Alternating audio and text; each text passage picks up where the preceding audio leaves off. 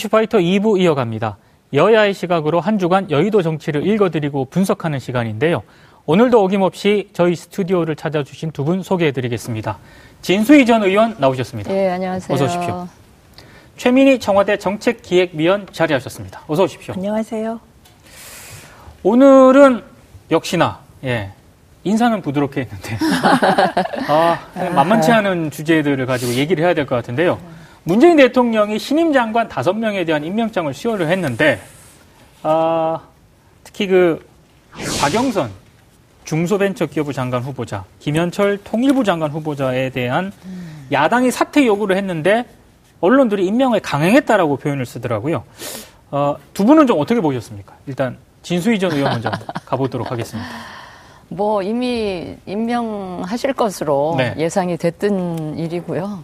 어떻게 보면 인사권자인 대통령 입장에서는 더 이상 미루기는 좀 힘드셨을 음. 것 같기는 해요. 며칠 후에, 2, 3일 후에 이제 방미도 하셔야 되고 예. 하기 때문에. 근데 저는 이번에 이제 이 과정을 지켜보면서 아니, 박영선 후보자의 경우는 국회 청문회는 딴 얘기를 하고 네. 청문회가 막상 끝나고 나서 사후 청문회가 막 진행 중인 것 같은 아하. 이런 인상인데 어쨌든 제가 이번 청문회를 보면서 어떤 생각을 했었는가 하면요. 이게 좀 뒤늦은 제안이기는 한데 네.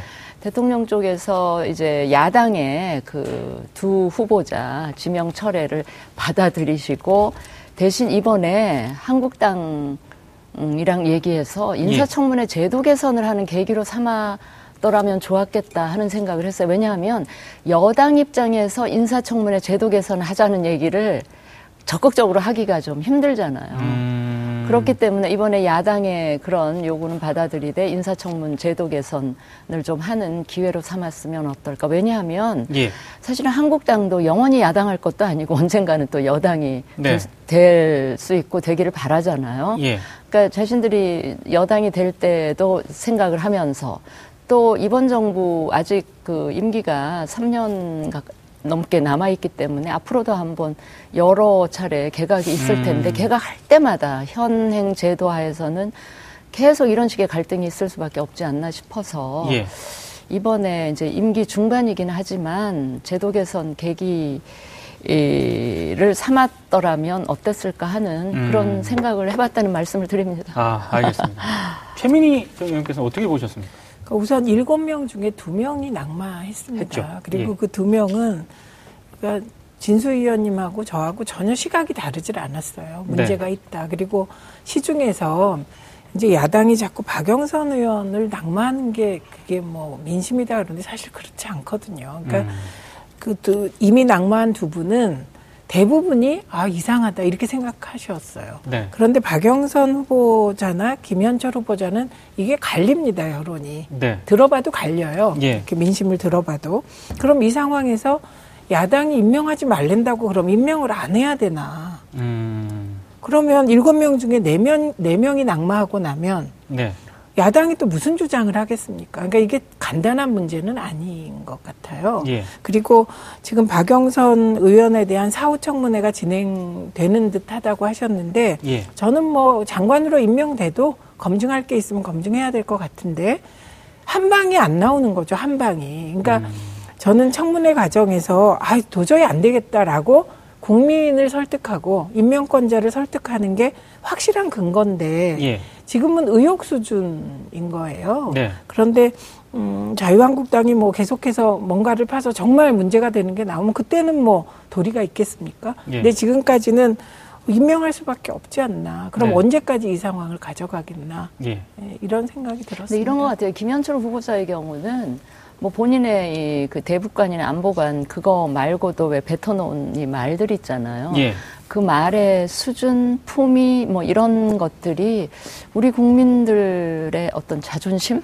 음. 그러니까 이 뱉어놓은 말들을 보면 이렇게 우리 국민 평균 수준도 못 미치는 이런 언사 가좀 국민들의 자존심에 조금 그 상처를 입혔을 것 같고요.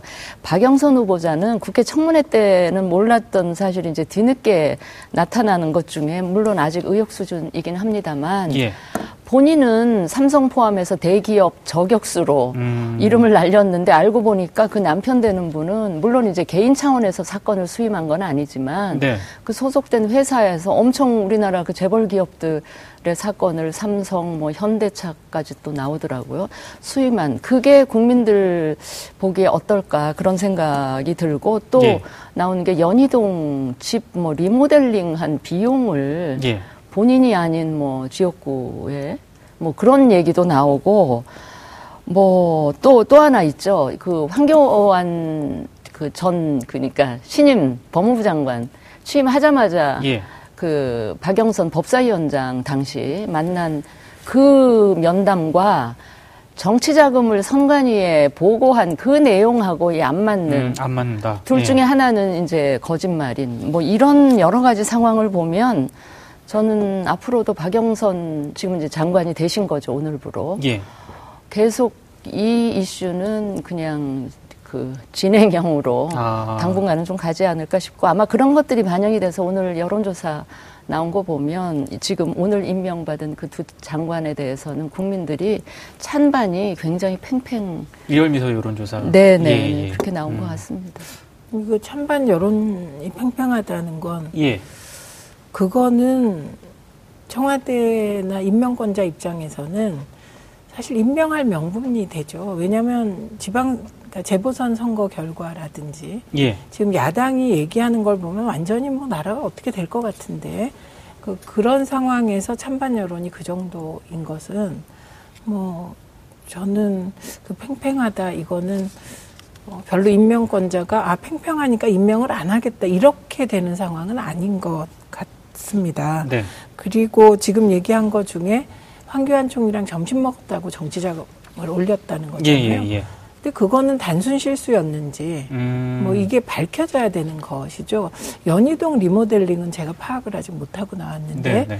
어, 그리고 남편의 변호사 수임권은 이게 만약에 개인 로펌이었으면 문제가 되는데 예. 대형 로펌이기 때문에 이것도 자유한국당이 그렇게 얘기를 해도 그게 이렇게 뭐랄까 상관관계를 증명할 수 있을까요? 음. 네, 그래서 어, 그것도 좀 음, 아닌 것 같아요. 그리고 네. 저는 김현철 후보자가 이런 날 올 줄 모르고 SNS에서 했던 말들 동의하지 않습니다. 예, 동의하지 않고 예. 어, 좀 더 우아하게 우아까지는 아니라도 상식의 언어를 썼기를 바라는데 예. 정치인들이 욕하긴 좀 그렇지 않나요? 정치인들은 매일매일 더 심한 말을 하던데요. 아, 예, 그렇기 때문에 예. 희석되는 측면이 있다. 네. 이렇게 봐요. 그러면 어, 장관 임명장을 오늘 줬기 때문에 오늘 또 4월 임시국회가 시작하는 날이기도 하거든요. 네, 네. 자유한국당이 워낙 강력하게 지금 반발을 하고 있기 때문에 이거 4월 임시국회 어떻게 될 것 같습니까? 시작은 그 순탄치 않을 것 같은데 예. 뭐 당분간 그러다가 또 이제 뭐 언론이든 그 여론의 네네. 압박 때문에 이제 국회는 돌아갈 것이고요. 예. 저는 황교안 대표가 그 두 후보를 임명하면 결사 각오로 예. 저항하겠다 뭐 이렇게 하신 말씀이 예. 이게 제1야당 당 대표로서는 적절한 그 네. 태도나 언어는 아니지 않을까. 예. 물론 이제 그 제1야당이면 대여 견제나 공격 뭐 이런 거는 할 수밖에 없죠. 할 예. 수밖에 없는데 대여 공격이라는 것도 강온 양면 전략으로 음. 접근을 해야지 예. 이게 무조건 강경하게 그냥 전쟁하듯이 하는 것도 효과 면에서는 썩 그렇게 음. 그 없지 않나. 우리가 이제 야구를 봐도 투수가 공 던질 때 직구하고 변화구를 적절히 섞어서 던져야 오래 던질 수 있고 승률도 높아지는데 예. 직구만 무조건 막 던지다 보면 어깨에 힘 빠지고 실투 나오고 뭐 이러거든요. 야구- 죄송합니다. 야구 제가 팬이신가 봐요. 예, 야구 아. 광팬입니다. 그런 상황이라서 이게 예. 뭐 처음 이제 당을 맡고 보니까 이게 그런 요령이 아직 부득 이신지는 아. 모르겠는데 네. 너무 이렇게 강공일변도로 나간다는 게 그렇게 승률 면에서 도움은 안 음. 되지 않을까. 네. 4월 임시국회 전망 어떻게 보십니까? 우선 산불 지원 대책 마련해야 그렇죠. 되잖아요. 예. 그리고 민생 법안도 많이 있고 네. 그래서 굴러갈 거라고 생각합니다. 안 그러면 음. 국회가 너무 타격을 입을 것 같아요. 네. 그리고 오늘 원내대표 간에 의사일정 합의는 못했지만 원내 수석 부대표 간에 일정을 협의하기로 했기 때문에 음. 파국은 피하려고 하지 않을까 싶고 예. 황교안 대표 말의 가장 큰 문제는 지킬 수가 없다는 겁니다. 음. 결사는 죽을 사자거든요. 예. 네, 그래서 이 결사라는 말을 저희가 써본 게 80년대에 군부 권위주의 정권 시절에 학생운동권에서 많이 쓰던 말인데 네네네. 이분은 그때 검사였는데 거꾸로 그런 학생들을 취조하던 입장이었을 것 같은데 아하. 그때 기억이 나셨을까요? 어쨌든 지킬 수 없는 강경한 구호는 예. 대표가 하기에는 적당치 않죠. 그래서 음. 대변인이 주로 하고 그러는 거 아닌가요? 아하. 알겠습니다. 어, 이 사안은 네. 뭐이 정도에서 마무리를 하도록 하고요. 어, 두 번째 좀 저희가 얘기해 봐야 될 게 탁현민 컴백설입니다. 어, 탁현민 대통령 행사기획 자문위원이 민주당, 더불어민주당 홍보위원장 물망에 올랐거든요. 음, 이거 어떻게 봐야 될까요? 뭐 울망에 오를 수 있지 않을까요? 근데 결정된 게 아니잖아요. 결정된 게 아닙니다. 네, 그리고 저는 좀 이해가 안 가는 게 예. 탁현민 행정관의 행적이 예. 이렇게 언론에 막 오르내릴 만큼 그렇게 비중이 저도 있는 동의. 네. 아. 이렇게 비중이 있는 건가? 도대체 네. 이게 무슨 일이지 이런 생각입니다. 그러면 왜 이렇게 언론들은 탁현민 전 행정관을 이렇게 주목을 모르겠, 할까요? 저는 잘 모르겠습니다. 그걸 이해가 잘 안 가는 상황이고 예. 그다음에 음, 탁현민 행정관이 특정 행사를 잘 하, 죠 그렇죠. 재능이 있습니다. 예. 그래서 그 재능이 어, 민주당 입장에서는 총선을 위해서 있는 인재 없는 인재 다 어, 모셔다 써야 되는 상황이잖아요. 예. 그러니까 고려할 수도 있고 누군가 제안할 수 있다고 생각이 듭니다. 네. 그럼 그당 지도부가 이제 결정을 하시겠죠. 뭐 할 수도 있고 안 할 수도 있고 뭐 대한민국의 탁현민 행정관 하나만 또 행사 기획을 잘하는 것도 아니거든요. 예. 왜냐하면 탁 행정관이 나온 이후로 청와대에 저 여러 행사를 했는데 예.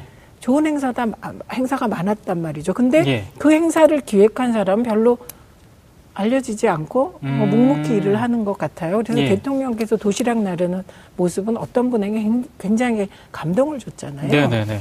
그래서 저는 재능이 있는 탁현민 씨를 민주당이 뭐 그 재능을 뭐그쓸 수도 있다. 예. 안 쓸 수도 있겠다. 뭐 그게 뭐 이렇게 큰일이냐? 뭐 이런.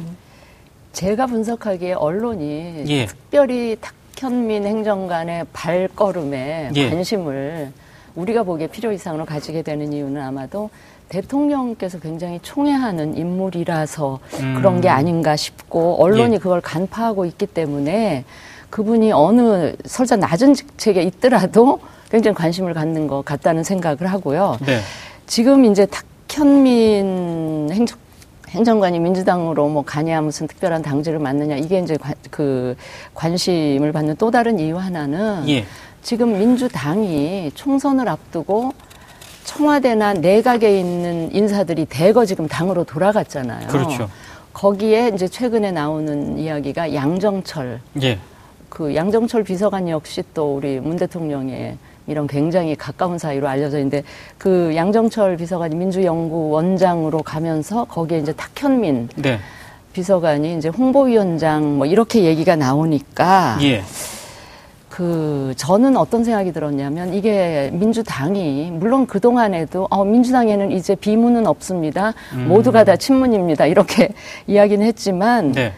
정말 실질적이고 내용상으로도 민주당의 친문화가 엄청 지금 가속화 되고 있는 거 아니냐. 거기에 이제 양정철, 탁현민까지 가면 이게 이제 그 저기 정점을 찍는 네. 그런 게 아니겠느냐 싶어서도 이제 관심을 갖게 되는 것 같고요. 저는 물론 제가 민주당에 뭐 당직을 누가 주고 누굴 영입하고 그런 거에 제가 관여할 입장은 아니지만 예. 민주당에 지금 민주당이 민주 정당으로서 당내 야당 역할을 할 세력이 정말 보이지 않는다. 과거에는 비문 그룹도 있었는데 지금은 비문의 존재감이 너무나 그 미미해요. 근데 예. 당내에 야당 역할을 하는 비주류가 일정 부분은 세를 형성하고 있어야 네. 한당 내에도 견제와 균형이 이루어진다고 보는 그런 측면에서는 너무 당이 친문 일색으로 되는 거 아니냐 이제 이런 생각을 갖게 하고요.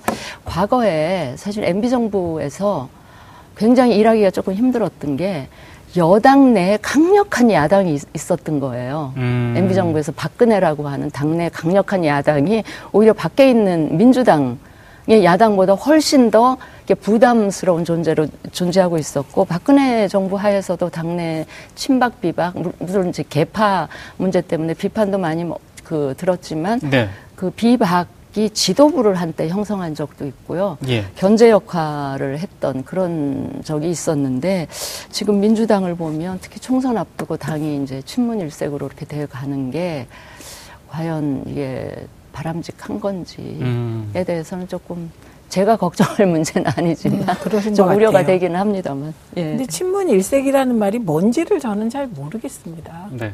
이제는 점점 갈수록 총선을 치러, 치러야 하는 당하고 예.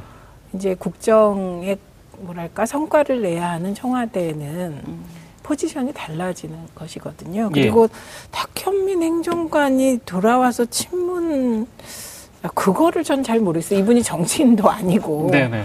예, 그리고 되게 리버럴해서 민주당에 대해서 비판적인 말- 얘기도 과거에 많이 했던 사람이라 네. 그냥 재능 있는 행사 기획자가 네. 민주당 총선에 도움을 주냐 안 주느냐 이 정도로 보고요. 양정철 비서관은 좀 다르죠. 음. 저는 그 양정철 비서관의 대선 기여뿐만 예. 아니라 유능함 이런 걸 생각할 때 초기 청와대에 들어갔어도 훌륭한 역할을 수행했어야 하는 사람인데 당시에는 친문 패권, 친노 친문 패권 이런 문제가 너무 커서 음. 청와대가 사실은 핵심 친문들이 없었잖아요 초기에. 예. 그랬기 때문에 어떻게 보면 불의의 뭐랄까요 동정을 받아야 되는 예, 그런 생각도 듭니다. 예. 힘들게 2년 동안을 국내에도 있지 못하고 왔다 갔다 해- 해야 되는데 예. 총선 앞두고 이해찬 대표께서 양정철 비서관의 업무 능력을 사고 당에서 필요로 해서 민주정책연구원장에 이제 하기로 했다. 예. 그 또한 이게 당연한 거 아니, 아닌가요? 왜냐하면 음. 대표가 보기에 아 이런 정, 이런 역할을 할 수 있는 사람이다. 그럼 기용하는 것이죠. 네. 그래서 저는 양정철 비서관이나 탁현민 씨나 둘 다 실무자로서 역량이 있는 사람들. 예. 이거든요. 그러니까 어떤 포지션에서라도 좀 역할하는 거다 그냥. 음. 그리고 만약에 이 두 사람만 핵심이라 그러면 듣는 임종석 비서실장은 섭하죠. 비서실장이었는데. 예, 예. 네. 음, 알겠습니다. 이 사안도 이 정도에서 마무리를 하도록 하고요. 마지막으로 그 정계 개편 있지 않습니까? 지금 4.3 보궐선거가 끝나면서 정계 개편 얘기가 조금씩 나오는데, 어, 나경원 원내대표가 한 유튜브 방송에 출연해서 네. 대한애국당과의 뭐 통합 이거를 좀 시사하는 발언을 했거든요. 근데 이게 간단한 문제가 아닌데 현실적으로 이게 가능하다고 보시는지요? 진수희 전 의원께서는. 현실 가능성은 뭐 대한민국 정치권에 불가능한 것도 없지 않습니까? 예. 그런 점에서 보면 뭐 지금 가능 불가능 여부를 지금 점치는 거는 좀 시기상조인 것 같고요. 예. 나경원 원내대표가 애국당 이야기를 한 거는 네. 애국당에 진짜 뭔가 이 구체적인 생각이 있어서라기보다는 예. 표를 계산해 보니 대한애국당 후보가 가져간 표의 절반만 가져갔어도 음. 창원 성산까지 이기지 않았겠나라는 네. 이제 표의 수치를 보다 보니까 대한애국당을 언급을 한 것 같고요. 예. 근데 이제 한국당 입장에서는 총선 때는 사실은 선거 승리를 하려면 수도권 선거가 굉장히 중요하잖아요. 그렇죠. 예. 수도권을 조금 더 유리한 국면으로 이끌려면 결국은 중도 쪽으로 외연을 확장해야 되는데 네. 그걸 위해서 과연 대한애국당을 끌어들이는 게 그 실속이 있을지 아니면 바른 미래당의 이제 바른 정당 출신들을 네. 뭐 영입이 됐든 통합이 됐든 그분들을 모셔가는 게 더 나을지 저는 뭐 그 계산은 답은 뻔하다고 보고요. 예. 저는 지금 안 그래도 늘큰 전국 단위의 선거가 있으면 정계 개편은 단골 그렇죠. 아이템으로 나오긴 하죠. 그런데 예. 이제 최근에 바른미래당이 엄청난 내홍을 겪 고 있기 때문에 더더욱 이제 정계 개편 이슈가 더 총선 1년도 더 남긴 시점에서 예. 이게 점화가 그렇죠. 아, 된 것 같긴 한데 물론 이제 보수 진영은 도전하는 입장이잖아요. 네. 그 정권을 잃었기 때문에 도전하는 입장이기 때문에 아마도 그 안팎에서 말하자면 닥치고 일단 통합해라라는 압박이 엄청나게 강하게 한국당 쪽으로든 이 바른미래당의 좀 네네. 보수 색깔이 있는 분들에게든 엄청나게 압박이 오긴 올 겁니다. 그래서 예. 어떤 식으로든 통합의 과정 노력이 진행이 될 것 같기는 한데 그렇게 또 말처럼 아주 스무스하게 진행될 것 같지는 않고요. 그렇죠. 저는 제일 관건이 보수 통합에서 제일 관건은 황교안 대표의 저는 진정성이라고 봐요. 음, 정말 그 진정성 마음을 담아서 예.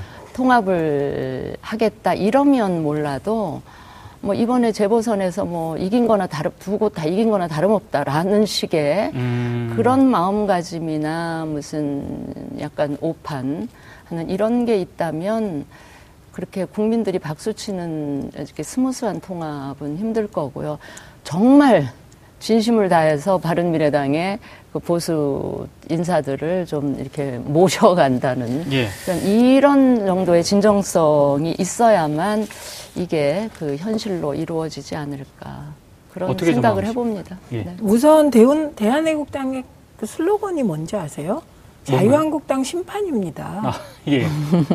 핵심이. 네네. 그러면 지금 말씀하신 대로 되려면 대한애국당과도 통합하고 네. 바른미래당의 이제 탄핵 찬성파하고도 네네. 통합하고 이런 말씀이 돼요. 나경원 의원하고 다 합쳐보면. 네.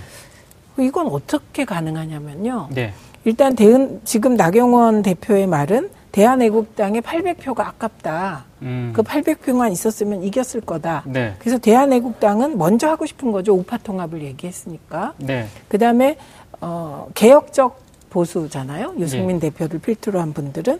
그분들하고는 어떻게 되겠습니까? 음. 대한애국당은 자유한국당 심판인데 그 내용을 구체적으로 보면 박근혜 탄핵 타- 찬성파는 당연히 그건 뭐, 그, 시- 그냥 심판 대상이 아니라 네. 불구 대천인 거고. 네. 그 다음에 그들을 막지 못한 현재 자유한국당도 이게 그 음, 심판해야 되니까 예. 이게 성립되려면 이제 탄핵 찬성파가 우리 탄핵 잘못했다. 예.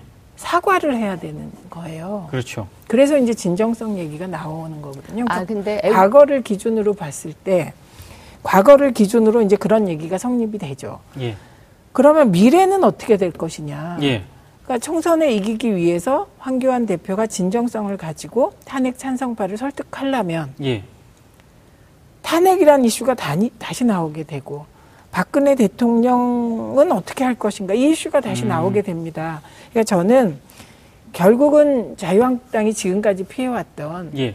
대한애국당이냐 바른미래당의 음. 간분들이냐가 선택을 하게 되는 엄중한 시기가 오지 이 양쪽을 다 통합하려면 그건 뭐 약간의 망각이 필요한데 그게 쉽겠습니까? 그래서 대한애국당이 오늘 내건 조건이 있어요. 예. 한국당이 도저히 받을 수 없는 그 탄핵 오적 이라고 얘기되는 네네. 그 사람들은 절대 안 된다. 뭐 이런 하여튼 한국당으로서 받기 어려운 조건을 내걸었고 예.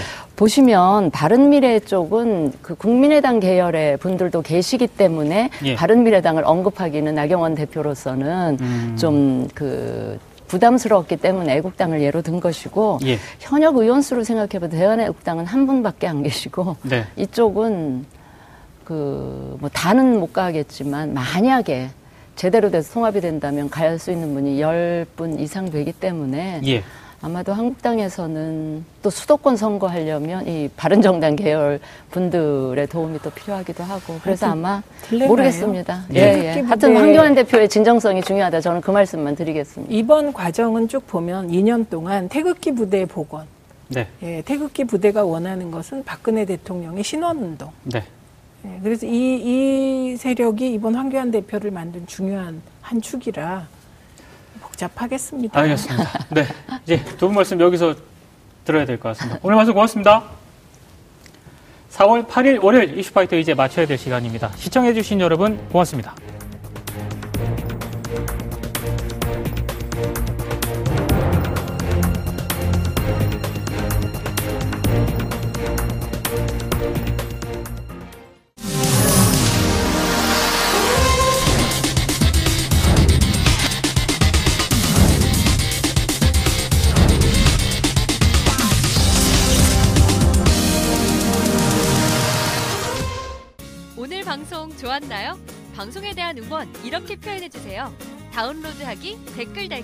구독하기, 하트 주기. 더 좋은 방송을 위해 응원해 주세요. 다운로드하기, 댓글 달기, 구독하기, 하트 주기. 기억하셨죠?